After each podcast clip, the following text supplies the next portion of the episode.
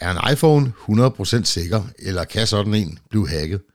Og hvad skal jeg gøre, hvis jeg lige pludselig får et anklageskrift fra politiet i min e-mailbox eller som sms?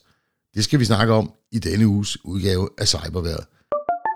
Cyberværet med IT-sikkerhedseksperten Leif Jensen. Mit navn er Leif Jensen, og jeg har arbejdet professionelt med IT-sikkerhed i snart 30 år. Min viden og erfaring, dem vil jeg meget gerne bruge til at holde dig opdateret om aktuelle hackerangreb, cybertrusler, online-svindel og andet, der vedrører stort set os alle sammen, både privat og ude i virksomhederne. Mange danskere oplever for tiden at få en e-mail eller en sms med emnefeltet anklageskrift, og så er der et vedhæftet pdf-dokument. Hvis man er så lidt sindig, at man åbner det pdf-dokument, så vil der stå noget i retning af, kære herrefrue, vi indleder en procedure mod dig, og kort efter en beslaglæggelse af computer. Og længere ned i teksten, der står så, at man er mistænkt for pædofili og børneporno og alle mulige ubehageligheder.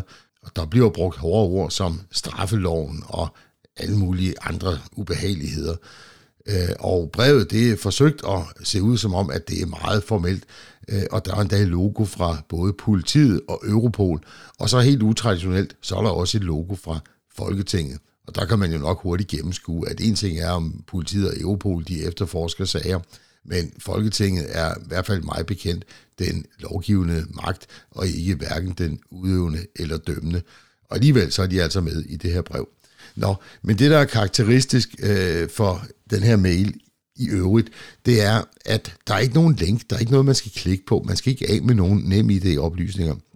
Der bliver faktisk tværtimod opfordret til dialog, hvor der øh, står, skriv venligst dit svar til mailadressen for Direktoratet for Føderal øh, Kriminalpoliti. Og så står der politi, og så en e-mailadresse, der hedder politi.hovedkvarter gmail.com. Nu ved jeg ikke, om det står så sløjt til for politiet, at de har nedlagt deres egen e-mail-server og gået over til Gmail, men det tvivler jeg på. Men som sagt, det der er interessant, det er, at der bliver opfordret til dialog, øh, og så tænker man, så sidder der nogle banditter i den anden ende. Øh, når først man har svaret øh, på mailen, så er man nok et nemt offer, og øh, så kommer der sikkert en maildialog, hvor man senere skal af med nogle personlige oplysninger og blive lenset for nogle penge. Hvis du modtager sådan en, så lad være med at være bekymret. Øh, Folketinget, de sender altså ikke den her slags mails ud. Kan en iPhone blive hacket? Ja, det kan den faktisk godt. Det er ikke kun en teoretisk risiko.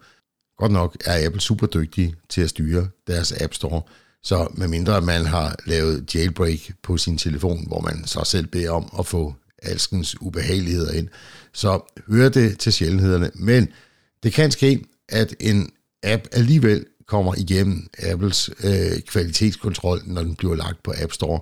En falsk app, som udgiver sig for at være noget andet, og egentlig ser ganske tilforladelig ud, og som så bruger Apples indbyggede mulighed for en app purchase.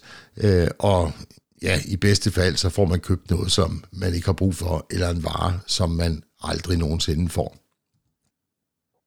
Men en anden og lidt mere udbredt mulighed for at få noget ubehageligt malware ind på din iPhone, det er ved at gøre brug af kalendersystemet på iPhone.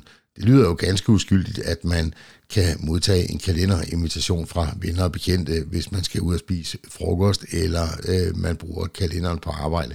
Men der er faktisk også nogle øh, hjemmesider af de lidt mere ubehagelige slags, som øh, forsøger at øh, få en til at subscribe til en øh, række kalender-events, og det tænker man måske ikke lige over i øjeblikket, når man, øh, når man gør det. Og nogle af de her kalender-invites, de bliver faktisk brugt til og øh, skubbe konfigurationsfiler ud på din iPhone, således at selve grundkonfigurationen på telefonen, den bliver ændret. Og det er ikke utænkeligt, at man så kan bruge den konfiguration og det malware, som man skubber ud på iPhone til for eksempel at tracke din GPS-lokation eller lytte med på dine samtaler, når du bruger mikrofonen, eller måske endda få adgang til dit hjemmenetværk. Så nej, en iPhone er ikke 100% sikker, selvom at vi gerne vil tro det. Det er IT-sikkerhedsvirksomheden ESET, som har kigget nærmere på det. Og hvis du vil læse hele artiklen, så kan jeg varmt anbefale at gå på den hjemmeside, der hedder welivesecurity.com. Artiklen den er på engelsk. Det var cyberværet for denne gang. Vi er tilbage igen med en ny cyberværetudsigt igen næste uge. Tusind tak, fordi du lyttede med.